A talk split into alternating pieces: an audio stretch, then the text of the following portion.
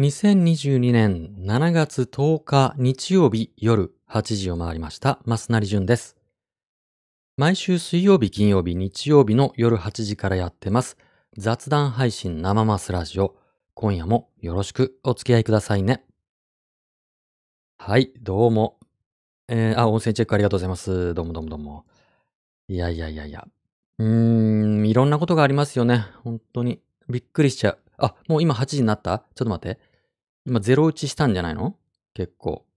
ね、今日は参議院議員選挙投開票日。えー今まさに8時で、えー開票が締め切られて、もうすぐにね、えー結構結果が出てきますよね、大体ね。えー皆さん投票行かれましたでしょうか？うーんと、えーちょっと今日はね、ちらちらと開票速報などを見ながら、今入ったニュースでは、えー自民公明が改選過半数の63議席獲得が確実。えー自民公明維新国民の改憲勢力4党が3分の2に必要な82議席獲得が確実。わお。すごい早いな8時ぴったりにもう、そうですか、そうですか。うん。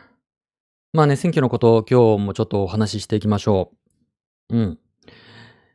えーこの生マスラジオは皆さんからいただいたマシュマロをテーマに、えーリスナーさんとワイワイと意見交換する、そんな番組です。で、いただいたマシュマロの中から一つ僕がピックアップして、その夜のメインテーマを設定します。そのメインテーマをリスナーさんとね、番組の後半で、えーワイワイやりますんで、よろしく今夜も、YouTube ライブと Twitter スペースの同時配信でおしゃべりしていきます。ということで、今夜のメインテーマはこちら。ドン。ポスト安倍時代はどうなるのか。ポスト安倍時代はどうなるのか。はい、これが今夜のメインテーマですね。皆さんもご存知でしょう。おととい、えー7月の8日5時3分に、えー安倍元首相が亡くなりました。まあ、なんとね、まあ、暗殺というか、まあ、凶弾に倒れるという、まあ、誰も予想していなかった。もしかしたら予想すべきだったのかもしれませんが、えーそのような形で安倍首相が亡くなられました。あのね、さすがにちょっと食らいまして、これ、あの思ったより食らいまして、僕ね。んなもんで、おととい、ね、その日の生マスラジオ、えー急遽お休みしました。うん。僕さ、まあね、このリスナーさんの中にはいろんな方いらっしゃると思うんですよ。安倍さんに対する距離感ね、支持者の方もいらっしゃるでしょう。で、僕はね、もうはっきりと反安倍だったんですよ、ずっと。もうずっと、もう安倍はやめろデモみたいなね、官邸前デモとかにも言ってますから、もうはっきり反安倍なんですよ。ずっと。っていうかね、なんだったらこの生マスラジオというのは、まあ生マスって昔言ってましたよ。その前は生マスなりって言ってたんですけど、これね、安倍さんきっかけなんですよ。実は。僕はこういう配信を2009年から始めて、で、最初の頃は、えー当時僕はね、あの、写真家って名乗ってたもんで、いろんな写真家の人と対談したりとかね、えー知り合いの写真家のギャラリーに行って、えーいろいろインタビューしたりとか、そんな配信を最初の頃はやってたんです。で、えーまあ、震災があって、それで2012年の秋から定期配信、毎週日曜日に、えー生マスなりっていう名前で配信を始めたんですけど、その時はね、まだ当時出てきたばっかりのインスタグラムの写真、いろんな人のインスタグラムの写真をぼんやり見ながら、で、ぼんやりぼんやりまったりおしゃべりすると。そんな番組だったんです。で、2012年の12月の衆議院議員選挙で、えー自民党が、えーまた与党に返り咲いて、2013年の1月に第二次安倍政権というのがスタートしました。で、えーまあ、僕はね、特にあの今まで、えー支持政党というのを持ってなかったんですけど、この2013年安倍政権、第二次安倍政権が発足したあ直後から社会の空気が大きく変わったな、という実感を持ちました。まあ、これを言う人は少なくないです。えー僕が一番感じたのは、あの、ヘイトスピーチがいきなりものすごい増えたんですね、2013年。この日本のヘイトスピーチを考える上で、えー2013年という年はとっても、分岐点の年です。もういろんなことがありました。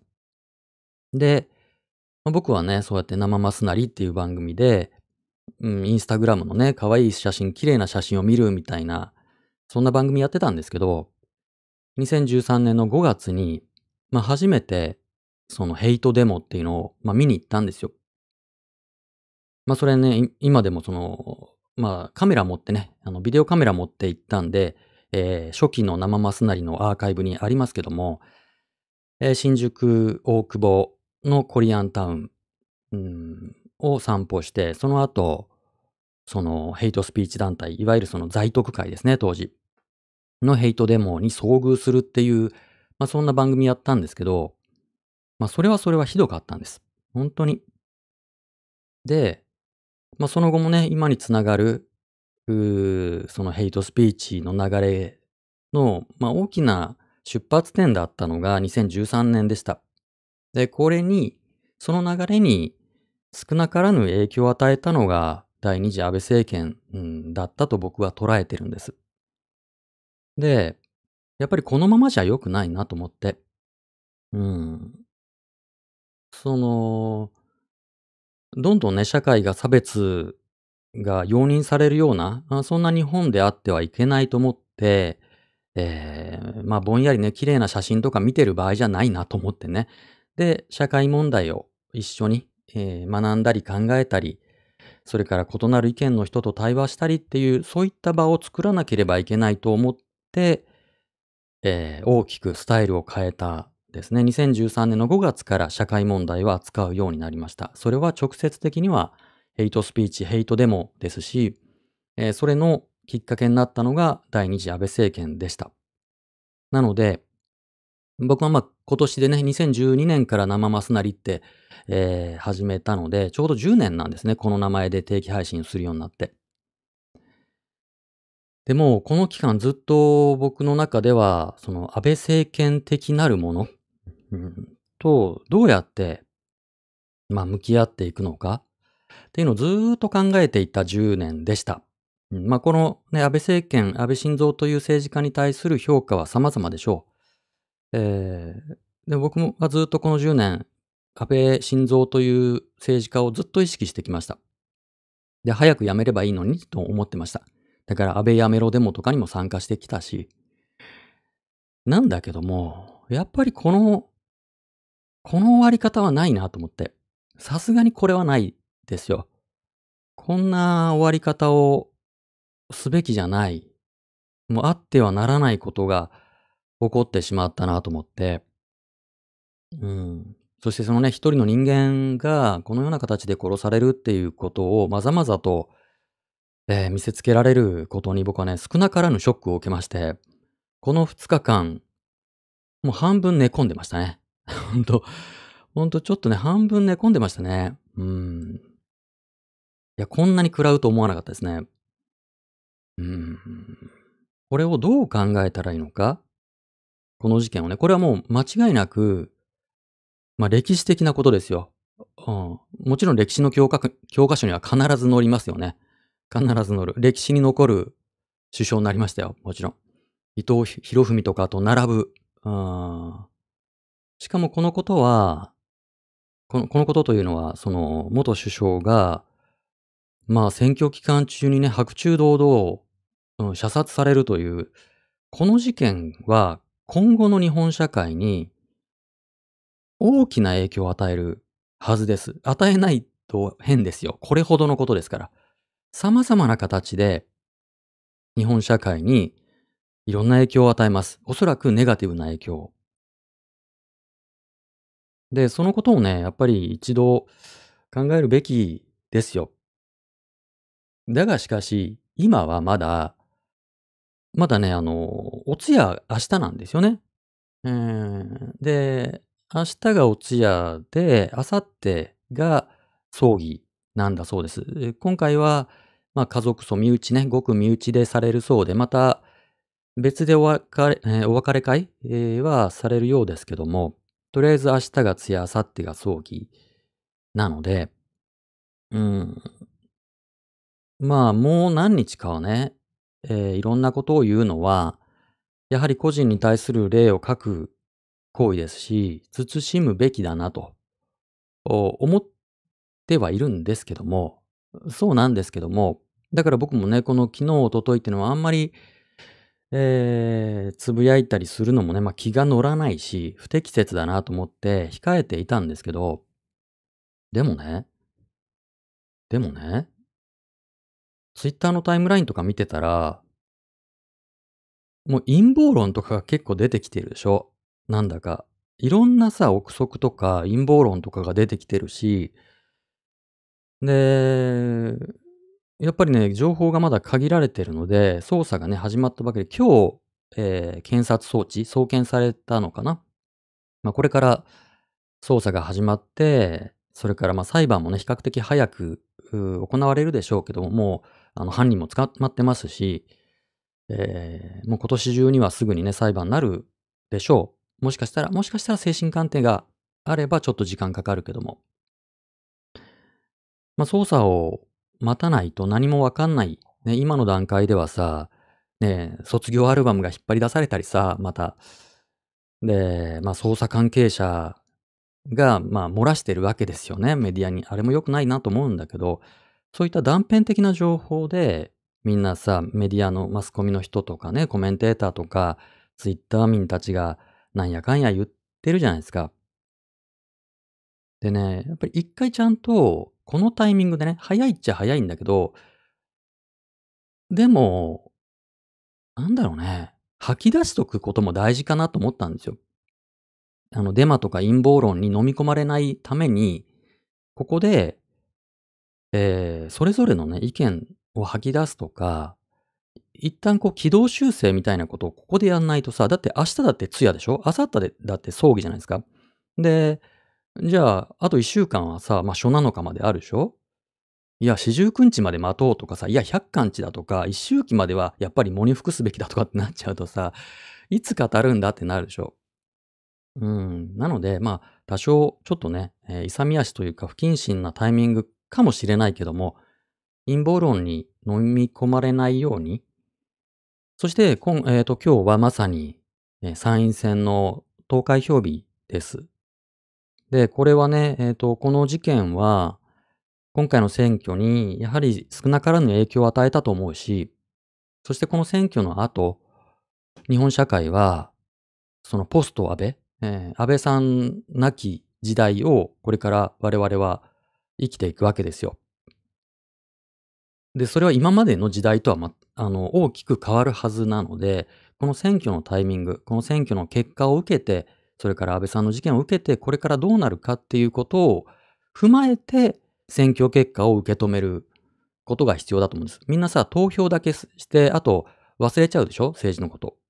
でも、この今から出てくる選挙結果をどのように読むか、どのように受け止めるかっていうことがとっても大事だと思うんです。なので、それも踏まえて、この選挙の結果、それから安倍さんなきこれからの時代、えーどんな風に社会が変わるんであろうかと、うんそんなご意見を今日は伺いたいと思います。YouTube のチャット欄か Twitter で、ハッシュ生マスラジオ、ハッシュ生マスラジオとつけてつぶやいてください。ご意見お待ちしております。いやいやいや、ちょっと今日、やっぱね、気が重いっちゃ重いよね、やっぱね。えー、まあ今日あの、時々、えー選挙速報など気にしながらおしゃべりしていきますね。えー投票率は、前回よりは高かったみたいですね。あ、乙武さん落選確実が出ましたね。あらあら。それから立憲民主党辻元清美さんの当選が確実。ね、あのー前回衆院選で、ね落ちましたけど、参院で、えーまた国政に復活という、続々と、うん、情報が入っております。また後ほどそこには触れましょう。では、メインテーマに行く前に、ゆるネタ、えー通称柔らかマシュマロいきますね。今夜の一つ目の柔らかマシュマロは、こちら。ドン。何？マスナリさんは期日前投票をしたそうですね。私は今日投票に行ってきました。選挙は大事だと分かっているのですが、投票に行くのが正直面倒に感じます。いつになったらネット投票やコンビニ投票はできるようになるのでしょうか？はい、ありがとうございます。お疲れ様ですね。皆さん投票行かれましたか？そう、僕はね、えっと、いつだったっけな、月曜とか火曜とか、えー、今週の頭に行ってきました。いつもはね、だいたいこの投稿、えー、投開票日、当日に、えー、行くのが僕の、まあ、あ習慣というかね、えー、なんか、当日に投票した方が、なんとなく気分なんで、うん。だいたい当日に行くんですけど、今回ちょっと今日予定が入りそうだったんで、えー、月曜日かな？に行ってきました。面倒ですよね。面倒。面倒だし、えっと、この間の6月の生マスラジオリスナー感謝祭で、えー、おしゃべり、えー、した方が、えー、障害を持っていて、で、障害もね、あの、身体障害の重度な方は郵便投票という制度が使えるんですけど、あの、かなり重度なんですよね。郵便投票が使えるのが。でも、まあ、もちろんですけど、精神障害とか様々な疾患とか、調子によって、期日前投票もしんどい人いますよね、そらね。人の多いところに行くのがしんどいとか、もうそもそも家から出られないとかっていう人は、少なくないですよ。なんだけども、うーん、できないんですよね。郵便投票今は。うん、で、まあ、ネット投票、それからコンビニ投票っていうのが、えー、時々話題になりますけども、なかなか実現されない。うん、これね、した方がいいですよ。その、もちろん、障害を持つ人だけじゃなくって、えー、まあ、若い人とか、まあ、投票率をいかに上げるのかっていうね、うん。まあ、期日前投票は割と遅い時間までやってたりはするんだけども、やっぱり面倒だし、それから問題なのはさ、この投開票日の開票締め切り時間の繰り上げ問題。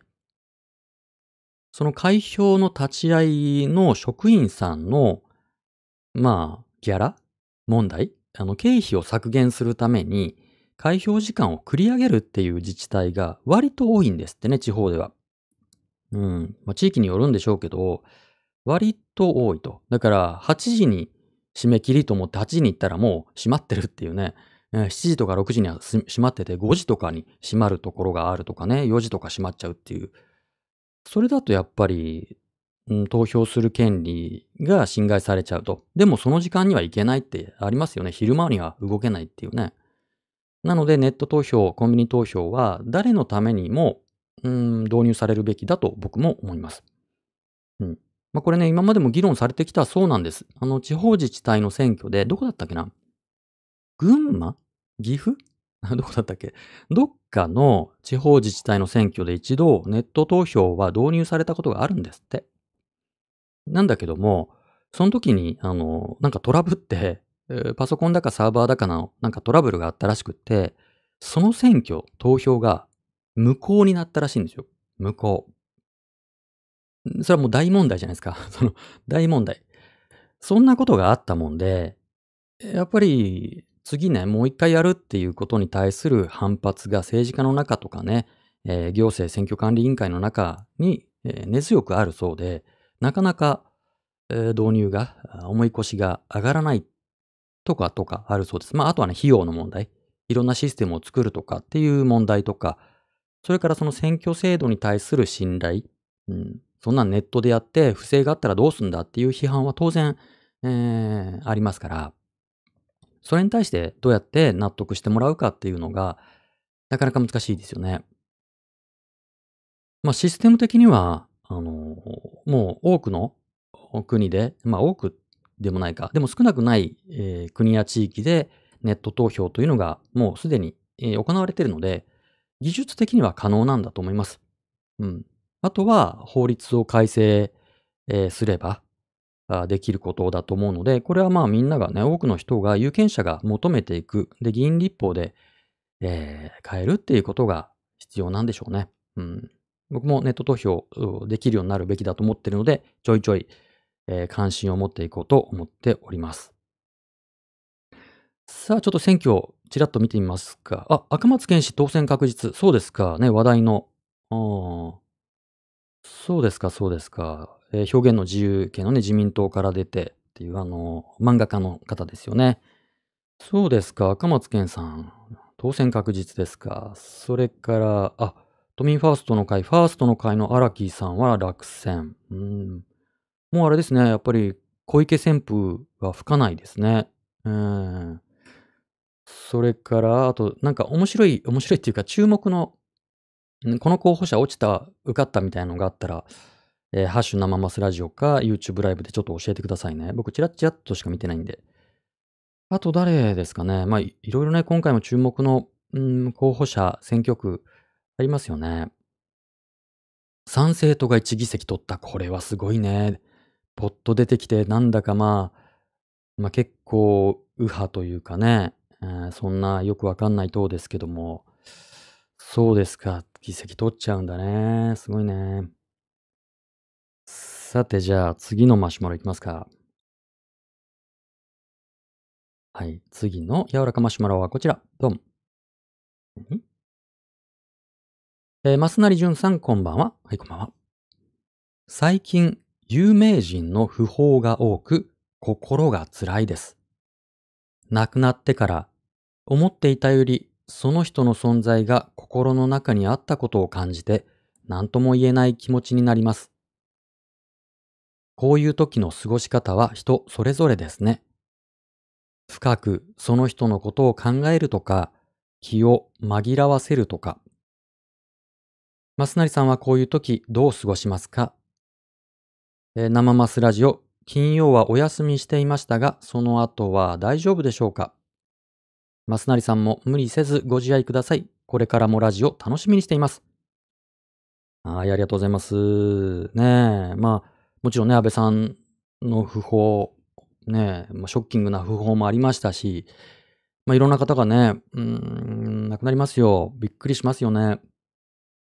だんだんさ、も、僕も中年なんで、えーまあ、同世代の有名人とかね、ずっと自分が、こう、ちょっとね、憧れるというか、いいなと思っていた人たちが亡くなるっていうのが増えてきましたね。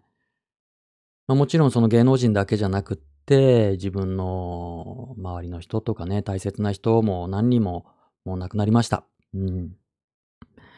まあ、しょうがないっちゃしょうがないけども、それをどう受け止めるかっていうのは、あ、慣れないですよね。こればっかりは慣れない。うん、こればっかりは慣れない。慣れないし、まあ、僕がどうそれをね、受け止めるかというか、自分にとってその相手がどういう人だったかによってまた変わりますね。うん。こう、共通の知り合いとわーっと飲んで、えーそれで、こう、痛むということもありますし、うん。そうだね。その人のことをずっと思い出して、えー思い出話をしたりとか、その人にまつわることね。うん、考えたりとか。まあ、僕はね、あの、有名人の人、例えば最近だと、まあ、コラムニストの小田島隆さんが亡くなったのは僕はちょっとショックでしたね。あの、すごく、まあ、著書も多分、多分全部、全部とは言わないか。でも、かなり読んでるかな。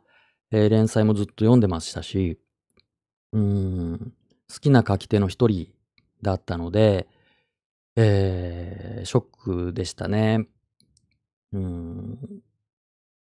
で、まあ僕はね、そういった著名人の方が亡くなった時には、うん、まあ本を書いてる人だったらその本を買って、持ってないやつは買って、それを読むとか、役者さんだったらその人の映画とか何かを見るとかっていうふうに、その人の作品を、うん、改めて味わうっていうね、残した、まあその人が残したもの、うん、を、うん、じっくりと味わって痛むという、そういったことをしますね。うん、まあただね、それは自分が憧れていた人だとそれぐらいでなんとかなるんですけど、本当に自分の大切な存在だとそうもいかないんでね。うんもうとにかく現実逃避ですね。あの、考えないようにする。もうとにかく考えない。直撃するとしんどいんで、うん、もう、自分が壊れてしまうのが良くないから、その亡くなった存在には悪いんだけども、とにかく考えない。あの、意識から消すっていうことを日々続けて、なんとか自分が向き合える時までずっとこう考えない。なかったことにするってね。いつかその人の不在を受け止める準備ができた時に、うん、じっくりとね、えー向き合おうかなとかって思うこともある。あまりにもきつい時はもうそんな感じ。うん、自分が壊れちゃうからね。あんまりしんどいと。うん、だから、まあ、僕もね、あの、かつて葬儀屋さんで勤めたことありますけども、あの、まあ、2年間ね、葬儀屋さんで、まあ、日々いろんな人の葬儀に触れましたけど、こう、ワンワン泣いたりする人っていうのね、割とこう、参列者なんですよね。あの、友人とか同僚とかは、ワンワン泣いたりする人もいるんですよ。親戚とかね。でも、喪主さんはもう何にも 無表情になってるみたいな。残された妻とか夫とかね、えー子供とか親とかは、もう割と無表情なもんですよね。うん直後に泣ける、えーまあ人それぞれだからな。それに対して論評するのは不適切か。うんでももう魂抜けてるような人とかが少なくなかったですね。喪主さんとか、もう近い、ごごく近い人はね。うん。もう、こればっかりはしょうがないですよね。しょうがないし、向き合い方っていうのは本当に難しい。うん。そういう時に誰かがね、そばに、うん、いてくれれば、別になんかこう、無駄に声をかけるとかね、うん、優しい言葉をかけたりとかする必要ないんでね。えー誰かが近くにいてくれると、多少は、うん。まあでもね、そういう時は鬱陶しかったりもしますからね。その一人でその人のことをね、亡くなった人のことを考えたいのに、誰かが横にいると邪魔だったりしますから、なかなか難しいですよね。難しい。えーでもそういう経験を長生きすれば、しなきゃいけないんですよね。残されちゃう。うん。まあまあ。はい。ということで、次のマシュマロに行く前にまたちょっと選挙速報を見てみようかな。今日はちょいちょい気にしてみよう。えー、どこまで見た？参政党が1議席ね。それから、ね、あのなんだっけ、新潟の佐渡で投票用紙用紙を取り違え。うん、こういうことやっちゃダメだよね。それから、あ、高見千佳さんが落選。うんタレントのね。それから元関脇斎藤氏落選。うーん、なるほど、なるほど。なるほど、なるほど。まあ、これから続々と落選とか当選確実で出てきますね。まあ、僕はあの、あの東京選挙区がね、あの、割と32人だっけ ?6 人の枠のところに32人だっけな？えー立候補されてて、まあ、特に6位争い、6番目を4人が争うっていうね、かなり激しい戦いの選挙区、注目ですよね。6位が誰になるのか。うん、それかまあ各地域ね、まあそれこそさ、今回の奈良のね、あの、事件があった、あの候補者の人もしんどいでしょうね。自分の応援演説に来た、うん、安倍さんがあんなことになっちゃってさ、佐藤何さんっておっしゃったかな。えーまあ当選されるんでしょうけどね、ああいうことがあったから。さて、では次のマシュマロ。これが？あれか？あ、これがあれだな。はい。これが今夜のメインテーマに、えーつながるマシュマロです。マスナリさんこんばんは。はい、こんばんは。今日は選挙の投開票日ですね。安倍さんのこともあり、どうなってしまうのか不安な気持ちでいっぱいです。うん。これからどんな社会になるとマスナリさんは予想されますか？ということで今夜のメインテーマはこちら、ドン。ポスト安倍時代はどうなるのか？ポスト安倍時代はどうなるのか？はい、こちらが今夜のメインテーマです。ね、まあ、おととい、えー、まさかの事件がありました。安倍さんが選挙応援演説中に、えー、まあね、手作りの手製の銃で銃撃されて、えー、亡くなるという、そんなことがありました。この影響はこれから様々なところに波及するでしょう。うん。で、まあ、今ね、岸田政権で、前は菅政権、その前が安倍さんですから、前の前の首相が安倍さんですけども、でも、菅さんも岸田さんも、まあ、言っちゃなんだけども、安倍さんの影響下にある人だったでしょう。まあ、この選挙がね、えー、終わったら、岸田さんがもう少し伸び伸びと自分がやりたいことをするっていう予想もありましたけども、まあ何にせよ、安倍さんが今の自民党で、えー、極めて大きな影響力を持っていた人であることは誰も異論がないでしょう。その安倍さんが亡くなった、ことによって、えー、自民党内では、まあ、派閥争いみたいなこと、その次のトップ争いみたいなことが起こって多分かなりごちゃごちゃするでしょうし、それからまあ野党のね、自民党への向き合い方、それから反安倍な人たち？の、うん、これからの戦略の立て方も変わるでしょう。いろんなことがあると思う。それからこの事件の影響もあると思います。えー、この事件を受けて、いろんなことが変わるんだと思います。えー、そういったことをね、今、まだ、あの、通夜も葬儀も済んでいないこのタイミングでするのは不適切だとは重々承知ではありますが、これね、なんかやっぱり昨日今日、昨日、おととい今日のこのツイッターなどの空気は大変息苦しく、もちろんまあ息苦しいもんですよ。息苦しいっていうかな。まあ重々しいもんですよ。うっかりしたことを言うと、まあ怒られちゃう。炎上して大変な非難、批判に遭うので、えー、うっかりしたことが言えません。でも、どっかでこう吐き出すことも大事だと思うんです。こういう時、こう抑え込んじゃっていろんなことを考えてると思うんです、皆さん。うん。でもツイッターで言うと炎上しちゃうし。要はね、これって一つの、なんだろうな、うん、グリーフィングケア？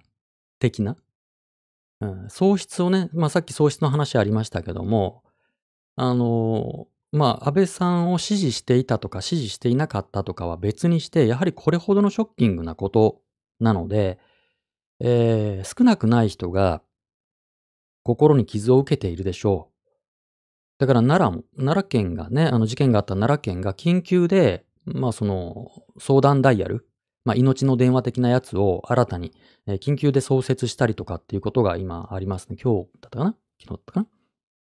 うん、ぐらいなものなので、結構深刻ですよ。だから、えー、安倍さんに対しての思いとか、それからこれからね、えー、どんな時代になるかっていう不安な気持ちを吐き出すとか、なんでもいいですよ。なんか言うことによって少し落ち着くっていうこともあると思います。で、そういうことをしないと、何か、まあ、なんだろうな、答えを探すでしょ？こういう不安な時とか、よくまだね、事件のことが分かってないから答えを探しちゃう。で、今テレビを見ても、ネット、ツイッターを見ても、なんだかこう、真偽不確かな、まあ、陰謀論とかさ、いろんな憶測とかが飛びまくってるんで、えー、不安な気持ちにそういった陰謀論とか、えー、いろんな憎悪とかね、憎しみみたいなものとかっていうのが入り込んでくるものなので、えー、僕たち一人一人のね、精神の安定のためにも、ちょっとこう、えー、不適切であってもいいんで、えー、吐き出しておくことが、もしかしたら必要なんじゃないかなと思って、このマシュマロをメインテーマにしました。で、えー、今日 YouTube ライブのチャット欄といつものように Twitter、ハッシュ生マスラジオで、えー、皆さんのご意見、えー、受けますが、えっと、ちょっとそこ自分のアカウント名で、えー、コメントするには、やっぱり怖い。ちょっと、えー、批判されるかもしれないとご心配の方は、今日のコメントは、えー、加えてマシュマロでも受け付けます。いつもはね、えーマシュマロは、あの、なんだ、テーマのみ受け付けてますけども、今日はコメントもマシュマロで、まあ、匿名で投げられるんでね、えーマシュマロでも皆さんのご意見受け付けます。ね、これからの時代、どうなっていくのか、この事件の影響がどうなるのかとか、えー安倍さんなき自民党、安倍さんなき政治、安倍さんなきこの日本社会っていうのがどんな影響があるのかっていうことを、えー考えたり、うん、この事件の影響っていうのがどんな、えーことをもたらすのかっていうことをなんか投げてみてください。えーすっきりするかもしれませんよ。はい。では、えー皆さんのご意見を待つ間に、えっ、と、ちょっと選挙速報をちらっと見ますね。選挙なんか出ました？新しく。えーっと、えー、参政党が取った後、うん、うんぬん。まあ、新しい情報ないですね。お、マシュマロ来たさあ、皆さんどんどんどん投げてね。えーっと、ツイッターハッシュ生マスラジオ。えきっとすべての思想が同じではないけど、この人の番組は本当、あ、僕のこと言ってくれてんの？え ー本当一度も不快な思いをしたことないからおすすめ。すべてにおいて冷静で中立で優しさがある。ありがとうございます。でも芯がある。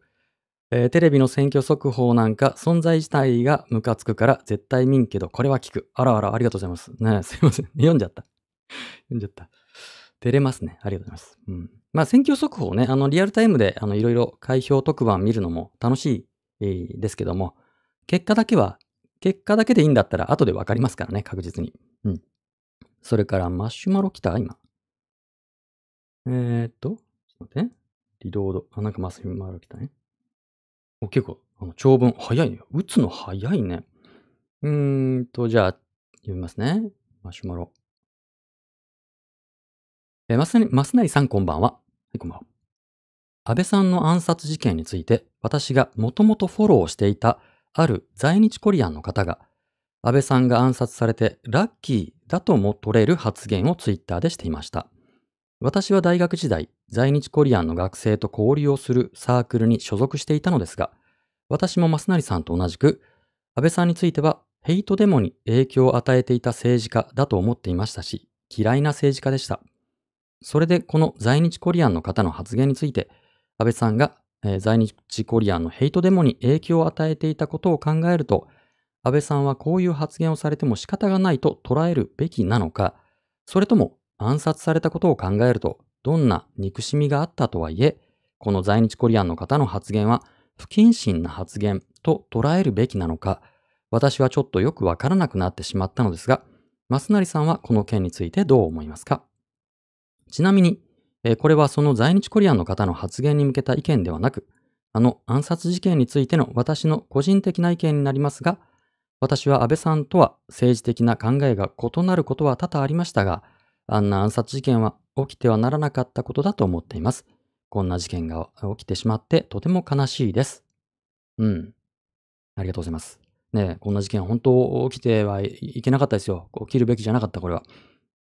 でね、えっと、まず、もちろん、まあ、個人、ね、亡くなった方に対して、えー、鞭打つようなことは良くないと。これは、もう、あの、一般常識としては誰もが共有していることだと思います。ね、死者に鞭打つのは何たることかと。っていうのはもちろんある。だが一方で、えー安倍さんというのは、えーまあ、最高権力者だったわけですよね。えー一国の首相、日本の首相だったわけで、しかも、まあ、憲政史上最長期間、えー首相をやった人です。最年少で首相になり、えー最長期間、えー首相をやった人です。すごい権力者だったわけです。で、じゃあ亡くなったからといって、そのやったことの負の側面を言及してはいかんのかと、批判しちゃいかんのかといえば、それはまた違いますよね。えー亡くなったら全部の罪がチャラになるとかっていうことを言い始めたら、それこそ、あの、じゃあさっきの大戦、戦争で亡くなった人たち、軍部の人たちや戦争、いわゆる戦争責任者な人たちは死んでるんだから、これは英霊であると。あーその英霊を汚すことはならん、みたいにしてタブー視することによって、また新しい、えー何か罪を生み出すっていうことがあります。あの、まあ、僕はいわゆる何ですかね、保守主義者だと自分を自認してるんですけど、まあ、この保守主義者ということの定義がね、また説明するとややこしいですけども、あの、ま、歴史に学ぶということ、それから人間の愚かさについての自覚をすることというのがざっくり言って、えー保守主義、なんですけども、えー人間は愚かです。あの、誰もが間違えます。過ちを犯します。なので、えー歴史に学ぶ。歴史に学ぶっていうのは、あの、いいところばっかりじゃないですよ。過去の失敗をきちんと検証して学ぶということが、えーとても重要です。なので、保守主義者であれあるならば、えー歴史を改ざんしたりとか、記録を隠したり消したり、えーするということはあってはならない。これは保守主義のすごく基本的な、あの、とっても大事なところです。その観点で僕は安倍さんのことを評価できませんでした。うん。保守、保守を名乗るのであれば、きちんと歴史に向き合うべきだし、記録は残すべきです。歴史を消したりね、えー隠したり改ざんしたりっていうことが安倍政権の負の側面、うん、としてありました。それから説明責任についてもしっかり果たす人ではありませんでした。これは安倍さんのとても残念なところです。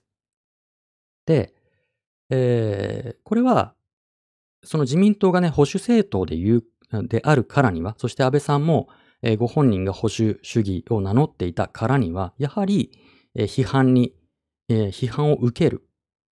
検証されるっていうことですね。批判っていうのはバカとかっていうことじゃなくてね、それは悪口、えー誹謗なので、そうではなくて適切な自分にとって耳が痛い意見も聞き入れるっていうことが、やはり亡くなってからもなお、やはり一国の首相だった人ですから、亡くなってなおそれを受け付けるっていうことは、えー安倍さんはその責任を亡くなってからも果たすべきであると思います。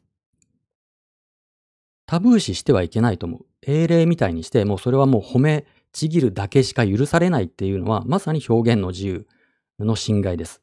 批判されるべき、えー立場にいた人です。あの評価、あの褒められる功績もある。良い面の功績もあるし、もちろん人間であるからには、えー失敗もしたでしょう。安倍さんはたくさん失敗したでしょう。いいこともした。悪いこともした。それをきちんと検証されるっていうことが大事です。そうじゃなければ、ね、悪いことを言っちゃいけない。あの人はいいことだけした。素晴らしい人だ。偉大な人だったって言ったら、これは信仰です。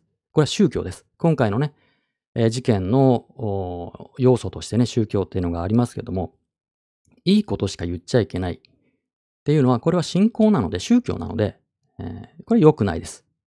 あの、信仰宗教、カルトになっちゃいます、それは。良くないので、きちんと、まあ、良くないこと、特にね、あの、差別に関しては、えー安倍さんが助長し、先導したっていう面は、やはり否定できないところだと思うので、えーそれを亡くなったからといって言うべきではないという空気には抗っていきたいと思います。うん。まあ、ただね、あの、今日なのかっていうのはまた違う。まだ、まあ、葬儀終わってからぐらいかな とかって僕は思ってますけど、えーまあでもね、えーそういった、まあ、まさにその在日コリアンの方にとってはね、当事者なので、うん。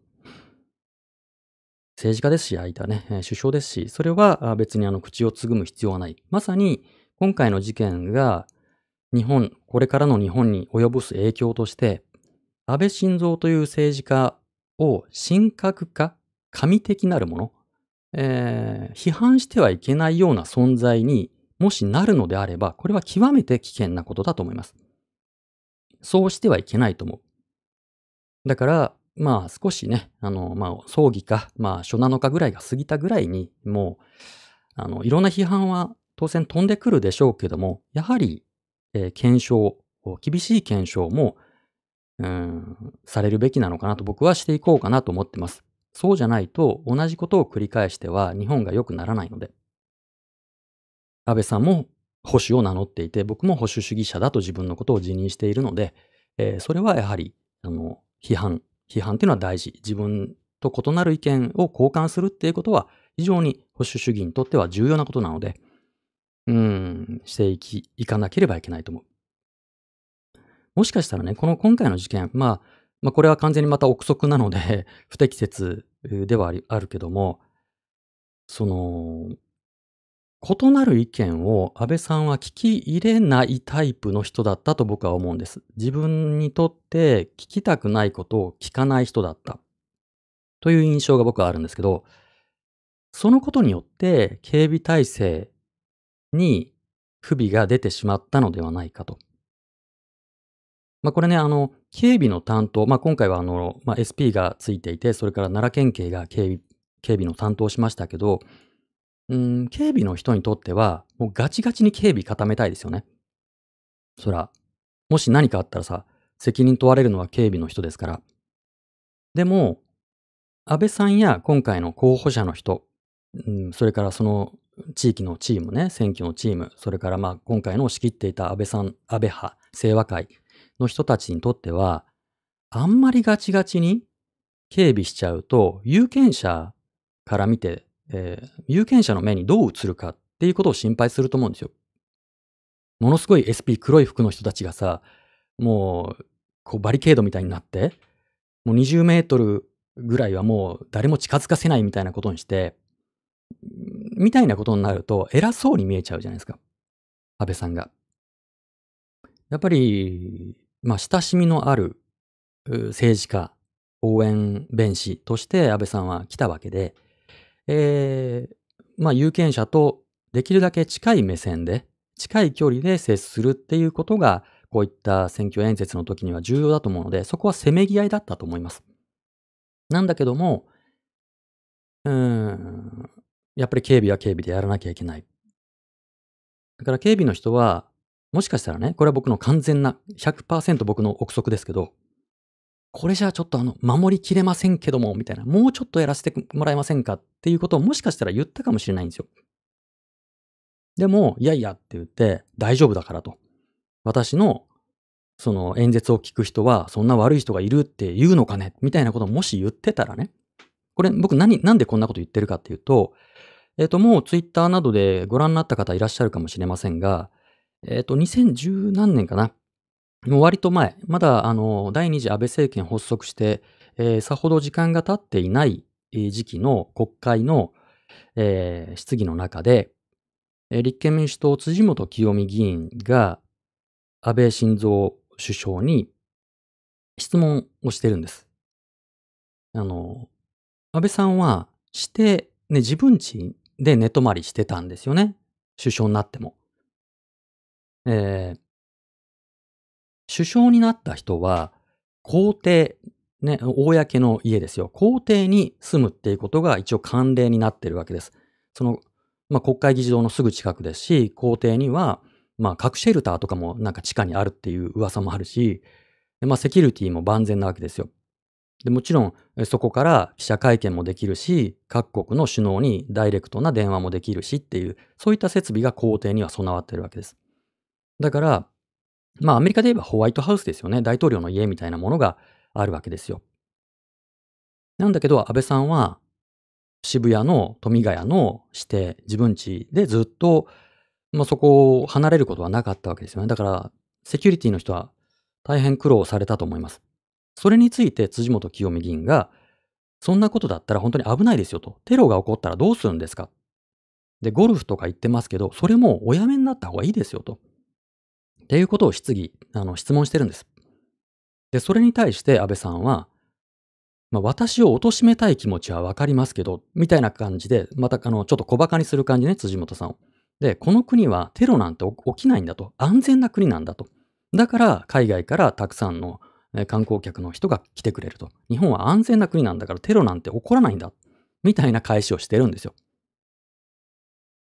で、まあ、その、その時のね、えー、自民党の議席からは辻元辻元さんに対してすごいヤジが飛ぶんです。もう笑いながら。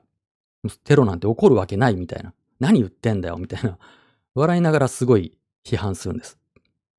でも実際に今回起きてしまったんですね。危機意識として、やはりもちろんその警備の不備っていうのは今回、えー、指摘されるまあ、検証が必要でしょう。警備の不備は、まあ、あったでしょう、もちろん。うん。だけども、安倍さんの危機意識みたいなことも、その答弁を見る限りは、やはり、うん、首相として、元首相としてどうだったんだろうっていうのは、うん思わざるを得ないなと。だから自分は、まあ、この国はテロなんて起きない。自分が暗殺なんてされないっていうふうに、まあ、強く信じられていた。まあ、それは国民を信じていたということ、日本を信じていたということかもしれないけども、それはやっぱりリアリズムとはちょっと遠いことだったのかなと僕は思います。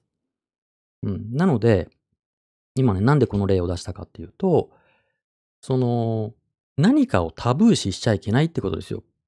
議論する際に、えーこれは今ちょっと言っちゃいけないよね。これはちょっとタイミング悪いよね。とか、これは不謹慎だよね。みたいなことで、一人一人がちょっとずつ口をつぐむことによって、何か大事なことを見落とす、見過ごすっていうことがあり得ると思うんです。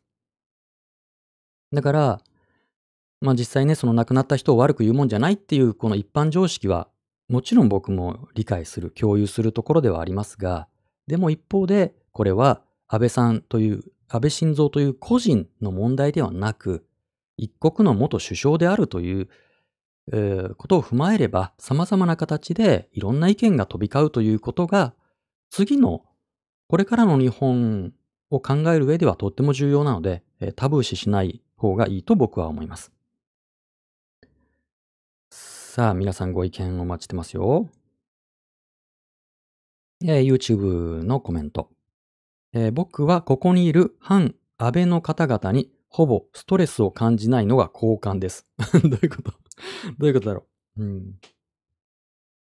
まあね、その政治的な立場で、その安倍さんにシンパシーを抱く人と、まあ反安倍の人、まあいろいろいらっしゃると思います。あの、生マスラジオね、あの、本当にありがたいことに特定のイデオロギーに偏っていないので、リスナーさんが。いろんな方いらっしゃると思う。うん。それが大事だと思うんですよね。えーよくいろんな配信見てると、本当自分と価値観がごくごく近い人たちの間だけで、えーその人たちにしか通じない言葉を使って、えー何か、何かを確かめ合うようなね、えー自分たちは味方だよねと。確かめ合うような配信少なくないですけど、僕はそういうふうにはしたくないんですよね。いろんな人がいるよねっていうことが大事です。だから僕の意見に全然寄せなくていいですよ。気使わないでくださいね。僕の意見と違う意見、あの全然ウェルカムです。そうそう。その一昨日だからさ、あの、まあ、生マスラジオね、それでお休みして、で、寝ようかと思ったんだけど、なんか気分もちょっと興奮しちゃっててさ、寝ることもできず。で、本を読んでも目がちょっと字を滑って、で、酒飲んでもうまくないみたいな、そんな感じだったんですよ、一昨日だから、あのーあれ見たんですよ。ネットフリックスで、なんて言ったっけあの、三島由紀夫が全教頭、東大全教頭の学生たちと対話したっていう、まあ、伝説の討論会があるんですけど、それがね、ドキュメンタリーになって、一昨年かな公開されたのかなで、今それネットフリックスとアマゾンプライムにあるんですけど、それがね、まあ、それを見たんです。その全教頭って、まあ、いわゆる左翼ですよ。ガチガチ左翼。で、三島由紀夫はガチガチ右翼ですよ。もう真逆の思想。で、えーガチガチ左翼な全教頭の人たち、ちょっと前に、えっ、と、なんだ、東大の安田講堂の、うんあの、なんだ、安田講堂事件ですよ、があって、その少し後に、三島由紀夫を論破してやろうと。で、からかってやろうと。恥かかせてやろうぐらいのノリで、学生運動の人たちが三島由紀夫を招いて、で、東大の、そのある、まあ、講義室、う1000人の学生たち、もうみんな、みんな左翼学生です。が、いる中に三島由紀夫がいて、で、向こうのね、学生の、まあ、弁が立つ人、トップの人たちと対談、対話するっていう、そういう討論会があって、それのね、動画があるんですよ。これもうすごい面白くて。言ってることはね、正直言って、難しく、難しすぎて僕はよく理解できないんですよ。もうやっぱりね、三島由紀も頭いいし、えーその当時の学生もね、本当に頭いいんですよ。何を言ってんのかわかんない。本当に難しいこと言ってて、もう実存みたいなことを語ってるわけだけども、でもね、そのお互いが真逆の意見なのに、相手をね、だんだんこうリスペクト。まあ、三島由紀夫はもう終始相手をリスペクト。うん。学生たちは三島由紀夫をかなり馬鹿にしてたんですよ、最初。こう、そのイベントの告知のお知らせのビラとかがこうあるんだけども、そこに三島由紀夫のことを近代ゴリラみたいな風に書いてるんですよ。変な、あの、ブサイクな顔にして、ゴリラみたいなにして、近代ゴリラ、ゴリラ来たるみたいな。すごい馬鹿にして呼んでるんですよ。で、三島由紀夫はね、全然それに怒ることなく、学生たちを小馬鹿にすることもなく、で、学生たちを論破しようともせず、もう淡々とね、丁寧に答えていくんです。すごいなぁと思って。あ、そうそう、今コメントで、アクタさん含め学生たちも三島さんも異次元でした。うんうん、そうそう。まあ、アクタさんっていうね、まあ、論客がいるわけですけど、うん、すごいんですよ。なんかそれ見てね、うーん、なんかこう身が引き締まる思いというか、我が身を振り返る思いがしましたね。うん違う意見の人だからこそ対話する価値があるし、うん、今もうツイッターとかさ、自分と違う意見の人を本当に小馬鹿にして、もうどの陣営もね、どちらさんも本当に相手を馬鹿にして、スクショでなんか晒して、えー、口汚く罵って、上げ足取って、本当に嫌でさ、ああいうのが。そういうんじゃなくってさ、まあ、三島由紀夫とそのまあ、芥さんとかね、林さんとか、えー、の対話みたいに、うん、完全に理解し合えなくても、うん、でも相手に敬意を払って話を重ねていくっていう言葉を信じていくっていうのがね、いいもん見たなと思って、それでちょっと元気が出ました。はい。えー、というわけで、ポスト安倍時代はどうなるのか、皆さんのご意見引き続きお待ちしています。YouTube ライブのチャット欄か、Twitter、ハッシュ生マスラジオ、または今日に限って、えーえー、マシュマロでもコメントお待ちしてます。ね、これ匿名でじゃないと言えないってことあるでしょうから。さてさて。まあね、いろんなことがありますよ。例えばさ、まあちょっとあの皆さんのね、コメントを待つ間に、今ちょっと思いつくことを喋っていますけど、まずね、自民党の中はだいぶ変わるでしょうね。自民党の中の派閥争い、派遣争いみたいなものは結構どうなるのか、岸田さんがうまく、そのイニシアチブを取らなければさ、まあ安倍さんは安倍派のトップですからね、最大派閥のトップですから、で、その安倍さんの次って言ったらね、えー、安倍派、清和会の中で次誰がなるんだろうっていうのは、なかなか次はちょっと小粒なので、難しいですよね。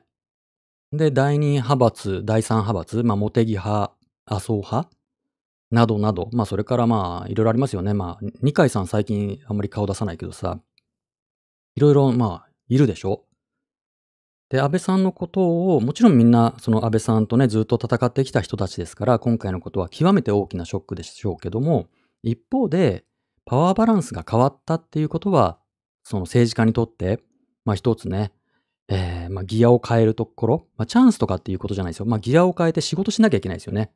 えー、やっぱり自民党の中心だったのは、まあ明らかに安倍さんでしょうから、今は。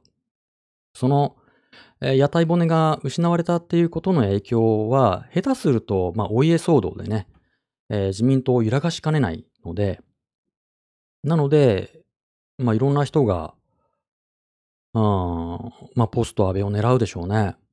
うん、安倍さんに代わる、まあ、裏で自民党を、うん、きっちりと支える、うん、支配っていうとあれだけどさ、支える人が、まあ、必要になってくるでしょう。それが、じゃあ、あ、麻生さんかっていうと、直接は麻生さんなんだろうけど、とりあえず。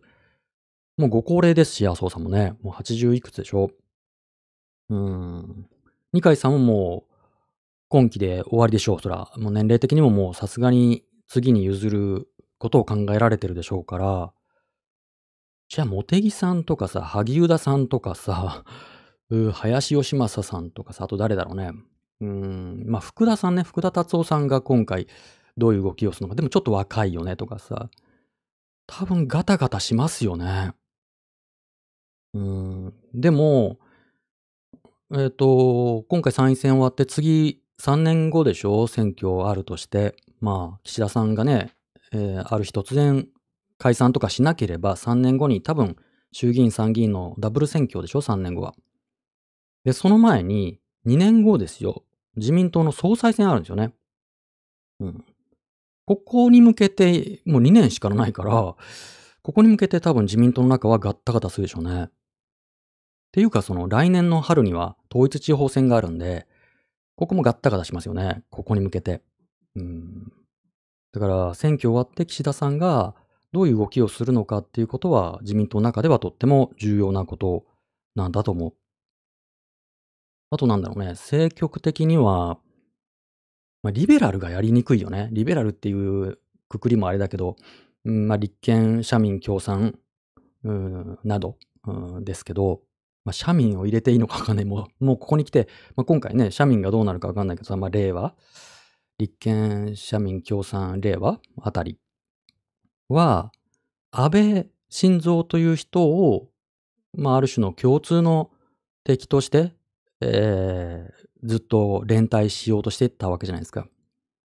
だから安倍さんが退いてからやっぱり、まあ、他の理由もあるけども、野党共闘が難しくなったのはやっぱり、うん、安倍さんじゃなくなったから、共通のね、敵がちょっといないっていうことで弱まったんだと思うんですよ。まあ、これが、ますますね、うん何を軸に戦えばいいのか。結局、その、うん仲間内で連帯を強めるのに一番いいのは共通の敵を設定することですから、だからそういう意味では、野党も、うーん、難しいですよね。戦いにくくなったでしょうね、野党は。あと、なんだろうな。あとさ、ちょっと、あの、生マスラジオリスナーさんの一部には、あの表現の自由を気にする人が少なくないので、ちょっと喋っておくと、表現の自由と、この、まあ、まあ、安倍さんの、うん、まあ、暗殺というかね、襲撃事件を絡めて考えると、これは、表現の自由は規制されるでしょうね。この事件をきっかけに。これで緩むと考える理由がない。これは厳しくなりますよね。これほどの大事件ですよ。何もしないわけにはいかないでしょ。何かに原因を見つけて、それに対処しないと、ダメでしょ何もしないのってなっちゃうじゃないですか。元首相が白昼堂々殺されてんだから何もしないわけにはいかない。じゃあそれ、どこに原因を見つけるのかってなった時にね、まだちょっと情報が全然出てないから難しいけども、やっぱ一つはさ、まあ、今回ローンウルフじゃないですか。ね、あの、これが、ね、右翼青年とかね、幽谷の志士みたいなさ、安倍晋三のせいで、じゃあ日本が悪くなったみたいな、昔だったら右翼青年とかが、う刺しに行ったもんですよ。うん、左翼だったら爆弾持っていくし。その大体その、国のトップの暗殺って言ったら大体右翼がやったわけですけど、昔だったら。でも今回どっちでもないじゃないですか。どうやら。わかんないけど。わかんないけどね。全然違う理由っぽいでしょ？そしたらさ、ね、どっかの特定の団体とか、特定の思想であれば、ね、右翼だ、左翼だっただったら、取り締まりもできますよ。今まではそうやってきたわけですよね。でも、単独でしょ？ローンウルフでしょ、ね、一匹狼ですよ。じゃあどうするかって言ったら、じゃあ今回の犯人は、ネットで銃の作り方を調べたと。まあ、ググりまくったんでしょうね、なんか。で、材料とかもネットで入手してるわけじゃないですか。で、多分、そんなに金使ってないでしょ。まあ、そんなにその裕福なあ状況じゃなかったっぽいですから、家賃3万5千円みたいなところで、まあ、ここしばらくは無職だったみたいだし、だから、コストをかけずに、小さなワンルームマンションで、銃が何丁も作れちゃうんですよ。ネットがあれば。ここに規制をかけるでしょ、まずね。一つは。つまり、気をつけなきゃいけないのは通信の秘密が侵されるってことですね。盗聴法とか特定秘密保護法とか、いろいろなのを組み合わせて、えー、通信の内容が探られる可能性が高まるってことですね。もうそれ法的にはやろうと思っちゃえばできるんで、それこそ安倍さんが通した法律によって。まあ、その、あのー、ここ、何年前だったかな？あの、LINE 社がね、その捜査、捜査のために、えー、その通信の情報を捜査当局に渡してたとかっていうことも少し前にありましたけども、そうやって、あの、なんだっけ、あれは、あれは大麻でしたっけね。えー、LINE の中で、えー、チャットしていた内容によって逮捕されたっていうのがありましたよね。だから LINE で、えー、Twitter じゃなくてね、えー、クローズドな場でチャット、友達同士でチャットしてるから大丈夫と思いきや、実は捜査当局がそれを傍受してるみたいなことがもうすでに起こってしまってるんですよ。っていうことが進む可能性がありますよね。うん。まあ、通信の秘密ってまさにその表現の自由が書かれた憲法21条に書かれてることですよ。だから我々の表現の自由や知る権利と同時に、と同じく大事な通信の秘密、うん、が取り締まられる可能性は高いですよね。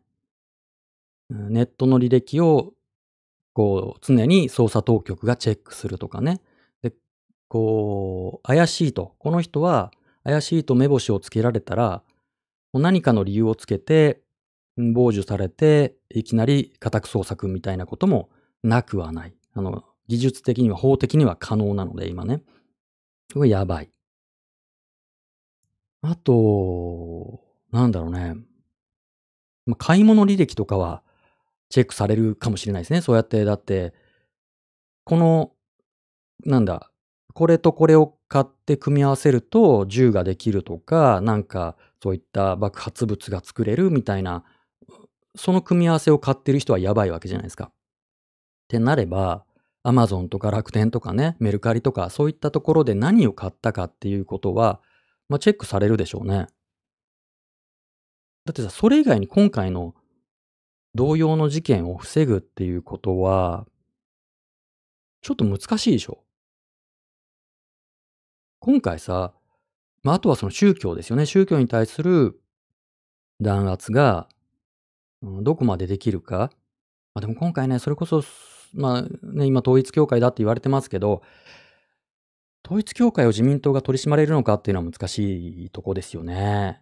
その別に安倍さん個人が統一教会とつながりがあったわけじゃないからね、代々、まあ、自民党ぐるみで付き合いがあるわけだから、えー、どこまで、うん、できるのか。でもあれ、本当に、まあ、統一教会も、あの、アマゾンプライムでさ、カルトについてのドキュメンタリーシリーズがあるんですけど、その中でね、その統一教会の会があって、それ見て知ったんですけど、統一教会って、僕の世代あの、もう本当に90年代とか非常に話題になったんですよ。もう僕の世代だったら皆さんね、えー、統一教会、えー、知らない人はいないと思いますよ。やばいっていう。統一教会やばいっていうのでね、知らない人はいないんですけども、その当時の統一教会と今の統一教会違うんですよね。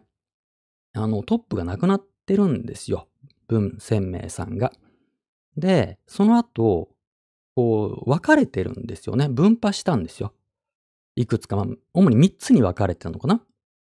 統一教会。だから、今、いわゆるその統一教会という名前の宗教はないんだけども、3つに分かれたんです。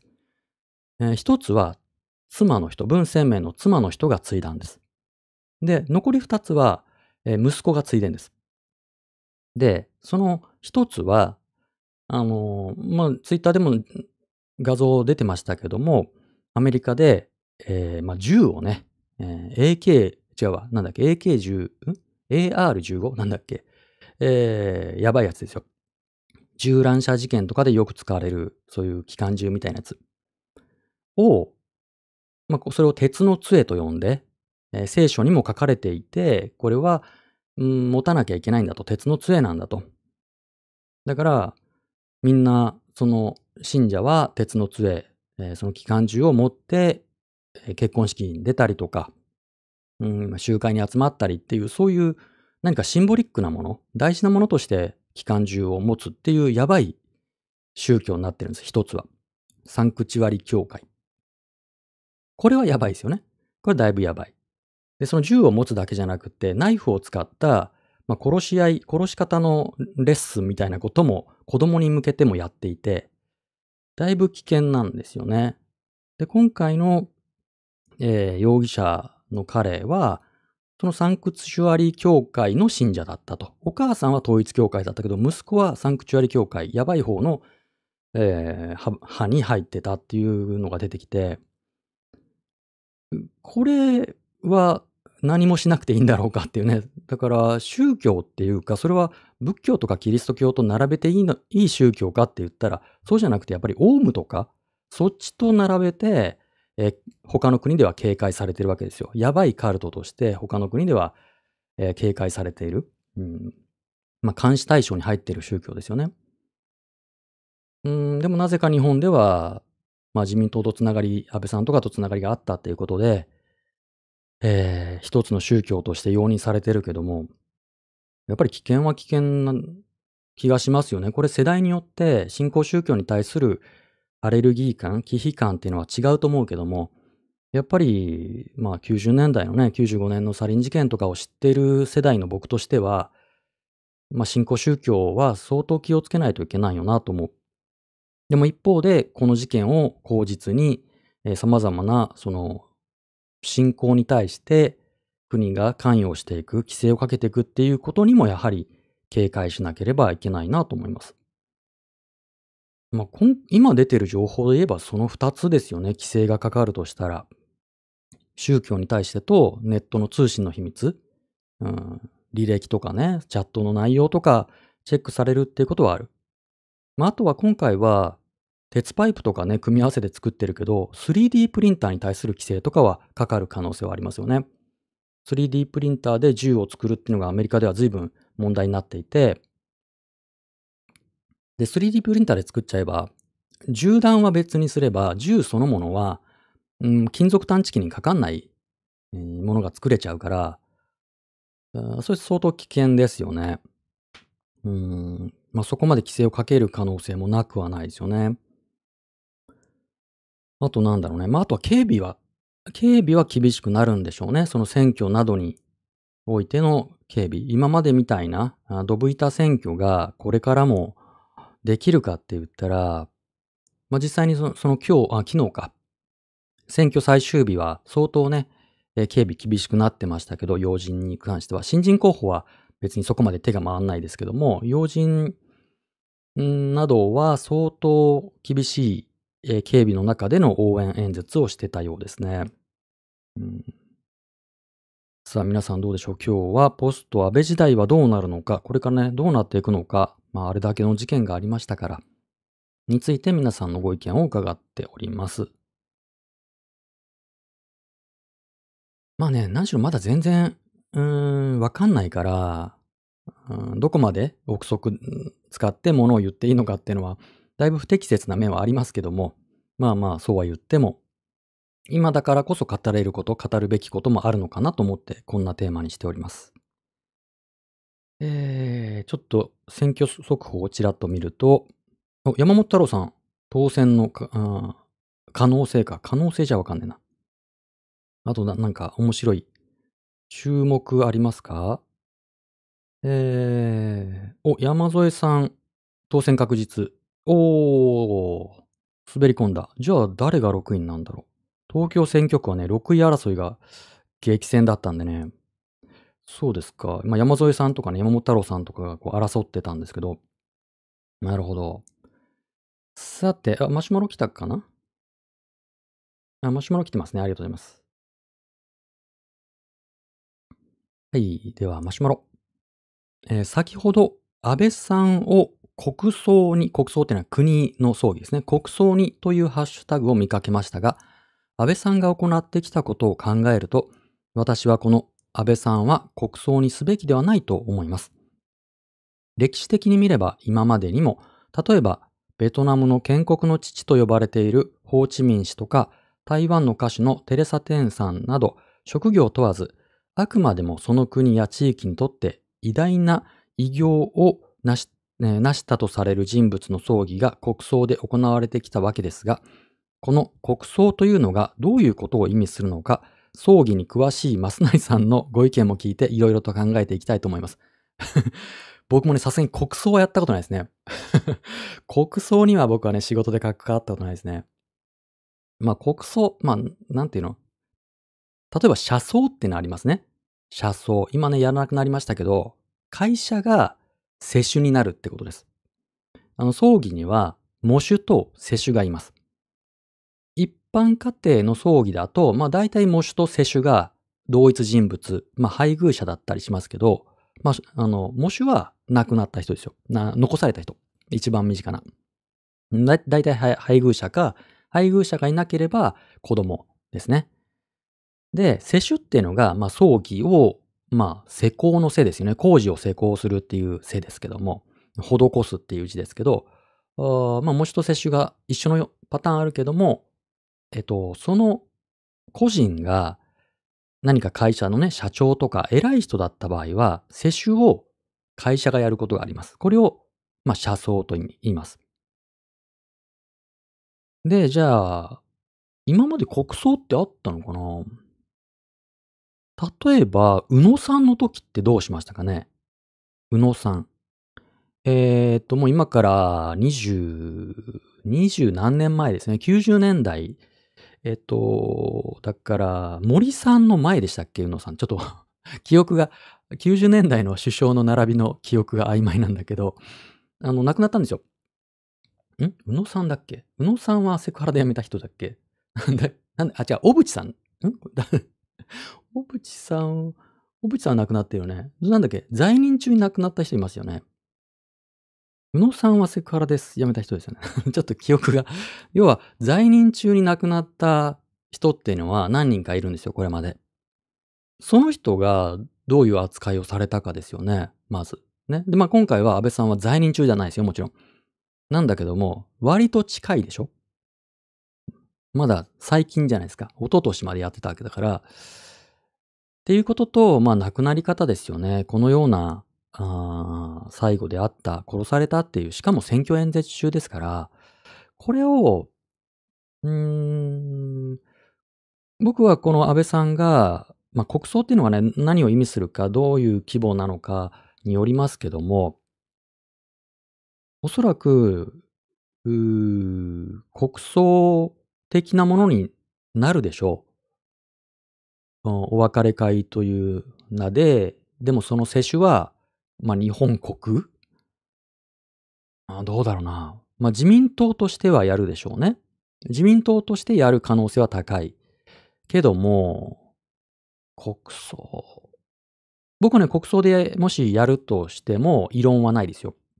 うん。元首相でちょ、まあ、直近と、まあ、ほぼ直近の首相が選挙演説中に、えー、暗殺されたという葬儀が国葬であることに僕は異論はないです。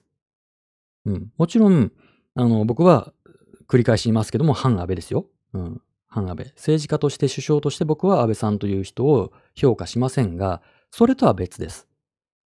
やはり、それはこの国の首相という地位に対しての敬意が必要だと思います。このような形で亡くなることを存在に扱うべきではないと思う。うん。で、まあ、その反安倍とか新安倍っていうのは、その政治的な立場によるので、どんな、では素晴らしい、えー、その首相であっても、万人に好まれる首相っていうのはいないんですよ。それは逆に無能ですよ。万人にもし愛されたとしたら。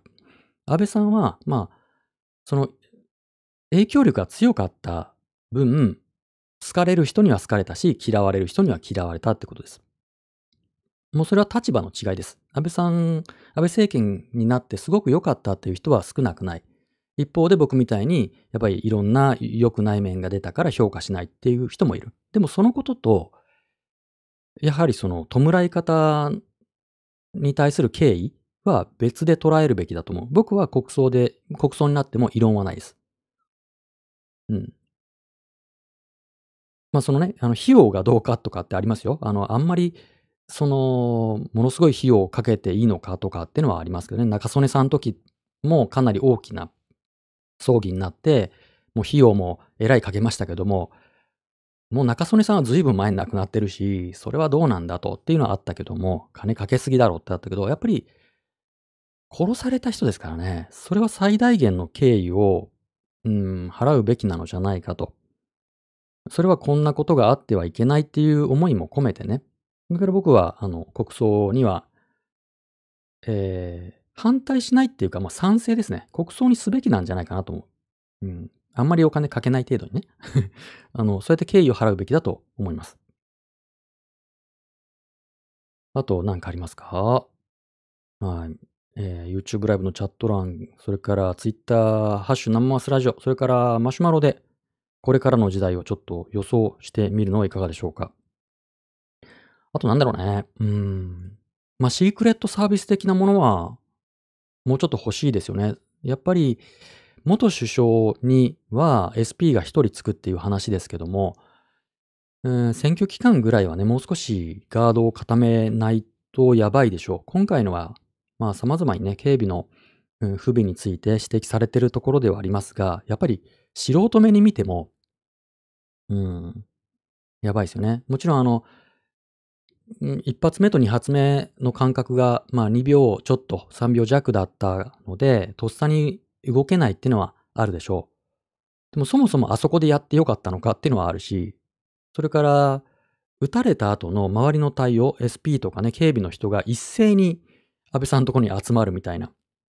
僕さ、びっくりしたのが、安倍さんが倒れている様子の写真、視聴者提供みたいな写真が何枚もアップされたけども、倒れている安倍さんをわずか多分2メートルとかの距離から一般人がスマホで写真撮ってアップしてるんですよ。あれさ、絶対ダメだよね。だって、あの時点で安倍さんは亡くなっていないんですよね。ってことは、あれチームでもし狙ったとしたら、とどめさせるんですよね。あんなことできるってことは。あそこまで近づけさせるっていうのは。だからもちろん一発目二発目、うん、撃った人を取り押さえて、なんか安心ってなって、とにかくじゃあ安倍さんの救出、その、救急的な処置をしなければって思うのはいいんだけども、それは当然だけども、あんだけいっぱい人がいたのにさ、SP とか警備の人が。次のことを防いでないんですよね。だってあんなとこでさ、何もその周りを警戒してなかったら、まあ、ガードレール一つで、仕切られてるだけだから、車が突っ込んできても防げないですよ、あんなところ。あれはやっぱり突っ込みどころ多すぎですよね。相当やばい。だから今回やっぱり恐れなきゃいけないのはコピーキャットですよね。うん、あれで学んで、自分だったらもっとうまくできる。自分たちなら、みたいな。そのチームで動かれたら、今の体制では防げないですよ。どうやったって。SP がさ、あんな防弾カバンとか持ってさ、あんなのじゃ防げないですよ。チームで来られたら。だから、これは、まあ改善すべきでしょうね。だから日本が安全なんだっていう、その安全神話がまた一つ壊れたってことだと思います。うん。だから、うん、政治家と有権者との距離感は、物理的にも心理的にも遠くなるしかないですよね。じゃないと、うん、怖くて立候補なんてできなくなるでしょう。うん、あと何ですかね。あと、なんだろう。あと、気をつけなきゃいけないのはね。まだ、あの、まあ、これから捜査が始まって裁判が始まるわけだけども、もちろんこんな事件を犯しても裁判を受ける権利というのはあるわけです。今回の犯人に。で、もちろんそれは公開で行われるわけですね。裁判ってのは公開で行われる。ってなった時にね、これ、裁判の時に何か意見陳述として犯人が何らかのメッセージを発する可能性はあるんですよね。次の犯行を呼び起こすような、誘うようなメッセージを吐くことだってあり得るんですよ。で、それは公開で行われるから社会に届いちゃうんですよね。うん。それはちょっと怖いですね。まあだから、あの、非公開にしろとは思わないですよ。それはやっぱりどんな人だって公開裁判を受ける権利っていうのはまさに憲法で保障されていることだから。だけど、裁判でどんなメッセージを出すのか、それをメディアがどう伝え、我々がどう受け止めるのかっていうことは、ちょっと考えなきゃいけないなと思います。うん。あとなんだろうね。うん。まあ、規制で言えば、そうだな、ゲーム規制もあるかもしれないな。うん。わかんない。まあ、こういったコンテンツに影響を受けてたみたいなね、宮崎勤事件的な、そういう語られ方も、うん、起こるかもしれないし、で、社会的背景で言えば、うん、もちろん宗教、ね、新興宗教の影響もあるし、まあ41歳で現在無職とかっていうことを思えば、まあロスジェネ世代とか弱者男性問題みたいなことも論点としてはこれから語られるのかもしれない。うん。まあ政治的には岸田さんがこれからいかに主導権を握るかでしょうね。その、まあ、今までは安倍さんの影響下にあった岸田さんが、まあ、ある意味自由になったわけで、でも一方で、えー、自民党の中や、それから国会や日本は不安になって、うん、パワーバランスが崩れたので、えー、岸田さんがしっかり主導権を握らないといけなくなったと思います。で憲法改正について僕は遠のいたと思います。あの、安倍さんのね、悲願だったから、なんとなく自民党としては憲法改正って言ってたけども、僕は岸田さんはそこまで憲法改正したい人ではない印象なので、それは遠のいたのかなと思ってます。まあ、下手をするとね、このようなことを防ぐために、もっと権力を強めなければいけないとか、試験制限が必要だっていうことで憲法改正っていう議論に持ってかれる可能性もなくはないので、そこは注意が必要だと思います。うん。あと、まあ、亡くなった直後にね、えっと、円が少し上がったんですよね。円安だったのが若干円が買われたんですよね。これが何を意味するのかなっていうね。マーケットの人がこの事件をどう見たのかなっていうのは僕は、あの、よくわかんないけども、あの、まあ、アベノミクスの否定がこれからできるようになるっていう意味なのかなと思ってます。うん、岸田さんはね、安倍さんの、まあ、やっぱり、その、顔色見なきゃいけなかったから、アベノミクスの否定がね、えー、できなかったと。だから、アベノミクス路線でしか経済政策が取れないっていうノリだったのが、うーん、まあ、これからはね、その安倍さんに頼ることなく、まあ、顔色見ることなく自分の考える経済政策を打てるんだとしたら、まあ、それをマーケットは評価したのかなと、と思います。まあ、わかんないけどね。まあ、安倍さんの意思を継ぐんだみたいなノリに自民党がなってしまえば、逆に、その安倍政権的なるもの、アベノミクス的なるものが、これからますます評価されるっていうことにもなりかねない。ちょっとこう表裏一体、えー、難しいところだと思います。そんなとこですかね。他なんかあります？まあこうやって、まあね、あの、まあ亡くなって、えー、まだ2日、葬儀も終えてないタイミングであまり多くを、まあ語るのも、予想屋みたいなことをするのも不適切ではあるとは思いましたが、一旦ここで皆さんの意見交換をしたりとか、することで陰謀論に飲み込まれない、うん、っていうことも大事なのかなと思って、これをテーマにしました。えー、コメント。何々 ?YouTube のコメント。えー、警備、えー、警備の件はテレビ、映画の影響で期待しすぎだと思いました。例えば、刃物なら助かったと思う。でも、発砲音でもなく爆発音、即座に対応できなかった。失敗を教訓にアップデートするんだろうけど、うん、まあ警備はね、僕も専門家じゃないからわからないけども、でも、まあこれ、今回の警備で問題なかったっていう結論にはならないでしょう。元首相が殺されてるわけだから。うん、やはり不備はあったというふうに捉えなきゃいけないでしょうね。うん。それは、だって、やっぱり元首相は殺し、殺されちゃけない。誰が殺されたってまずいけども、でも元首相が選挙期間中、白昼堂々銃で撃たれて殺されたのは、やはり警備の責任は、まあ、極めて大きいですよ。うん。で、それは、まあ、そのアメリカのね、シークレットサービスとかに、ちょっとあの、指導を受けて、例えばあんなところでアメリカだったら、演説しないでしょ。四方八方から狙われる。